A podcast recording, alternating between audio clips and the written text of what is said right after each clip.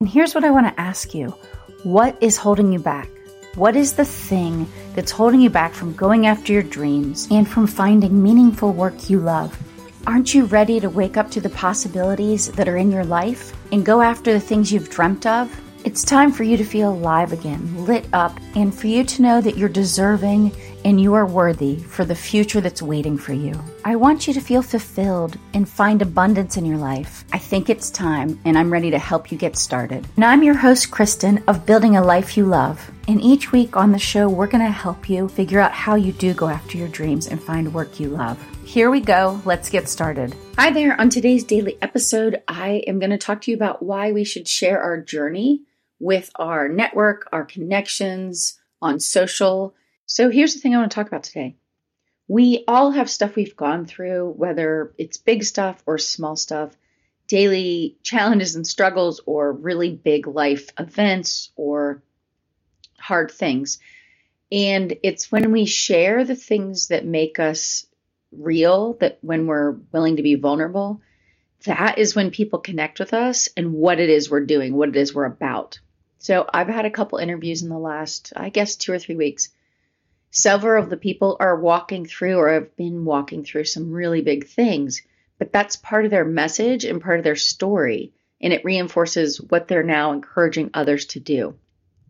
So, one interview I had that'll be coming out in, I think, two weeks is with Bevan Farrand. And sadly, her husband passed away when she was just turning 40 after a big trip they took for her birthday the thing is, she, you know, of course, she had grief and sorrow and had to walk through and is still walking through those emotions and that hardship. But she had to keep showing up and keep building her business because she's now the sole, sole provider for her family, her young family with young children. So, stories like that, where she's willing to share the things she's walked through, willing to share the good and her philosophy, but also the hard things. And so I just want to encourage you when you're willing to be vulnerable, when you're willing to share things that make your story connect to other people because they may have walked through a similar thing and have similar feelings, it just makes you your authenticity shine through and it makes people want to connect with you and follow you and see what you're doing because they they get hope and encouragement and support from your story and you sharing. So I want to give you a couple examples of the sort of thing I'm talking about because this can apply to your personal story, this can apply to your business story. So it's really whatever it is you're trying to do to connect with people in a industry or if it's personal on a personal level.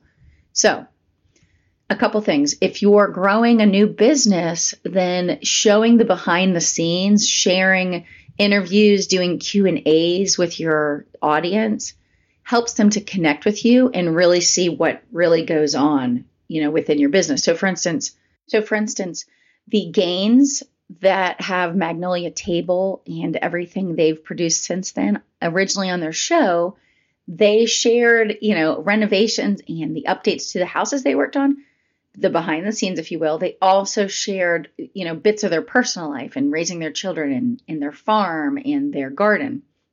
Another example is Syd and Shea McGee of Dream Home Makeover out of Utah. They are redoing homes or renovating homes, interior design type stuff. And once again, they actually started off by getting a big following by showing behind the scenes things on their social accounts prior, way prior to their Netflix show and then showing how they got designer pieces for these homes. That's another example. Obviously, more on the business side of things. Then you have people that have personal brands, and their message hits home more because their personal story is one of overcoming, of inspiration, of still stepping through these hard things and still persevering. So, for instance, Bevan Farrand, who I just interviewed with Take the Damn Trip movement, and then my friend Dawn Higgins Andrews, who is a seven year metastatic breast cancer survivor. And, you know, she's building a huge network marketing business and has a huge group of women that uh, are, you know, on her team.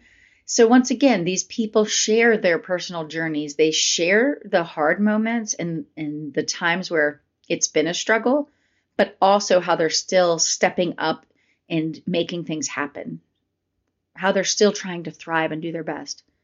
So, what I would encourage you to do is if you are someone that's super interested in a topic like meditation or yoga, or you know, maybe you're a social media expert, whatever it is, share those things, share the thing that you're passionate about and that you know a lot about, but you also need to sprinkle it in with personal tidbits or things that you know people can't get just from anybody that you're willing to share. So it could be behind the scenes, it could be what your office looks like.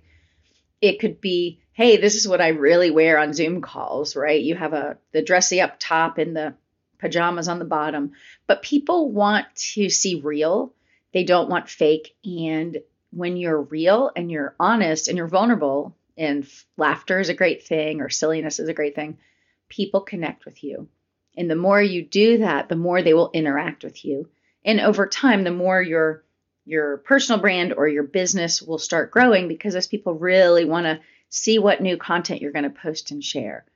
So, I would just encourage you share your story because if nothing else, even if you're not trying to start a business or you're not trying to grow your personal brand, your story often will encourage someone else that's walked through or is walking through what you've had to walk through. Maybe you've struggled with the teen years with your kids. Maybe you've struggled in your marriage and overcome it. Maybe you had difficulty with fertility. But there's so many things that if you share what you went through and then the outcome or what changed later, people will connect with that because sometimes these things aren't talked about often enough. And then it can make us feel guilty or sad or ashamed or just not, you know, lacking hope. So once again, I would encourage you share your story when you're ready. And like I said, it doesn't have to be every part of your story. Share the parts of your story that you think will resonate with people and it will help someone else. It will serve others in that it will align with what you're trying to do in the world. So that's it for today. Just go out and I hope you'll encourage people and share your journey, share your story, share the behind the scenes, and hopefully it'll help you connect with the right people for your journey. I think we do need to know what we want in order to define life on our terms, and we have to be willing to break the past scripts so that we can move into better and more beautiful and amazing things. And if you're ready to go after your dreams and define life on your terms, head on over to KristenFitch.com and download the free No Limits workbook to help you look at different ideas in front of you and how you might create, scale, and monetize those ideas. So you can start going after your dreams today. And if you enjoyed the show, we'd love it if you'd subscribe and leave us a review and rating on Apple Podcast or wherever you listen to podcasts. And if you have ideas for the show or guests that you'd like to recommend, I'd love to hear from you. So DM me on Instagram at Kristen Fitch or you can email me from the website. Thanks so much. And thanks again for listening in. Until next time, have a great week.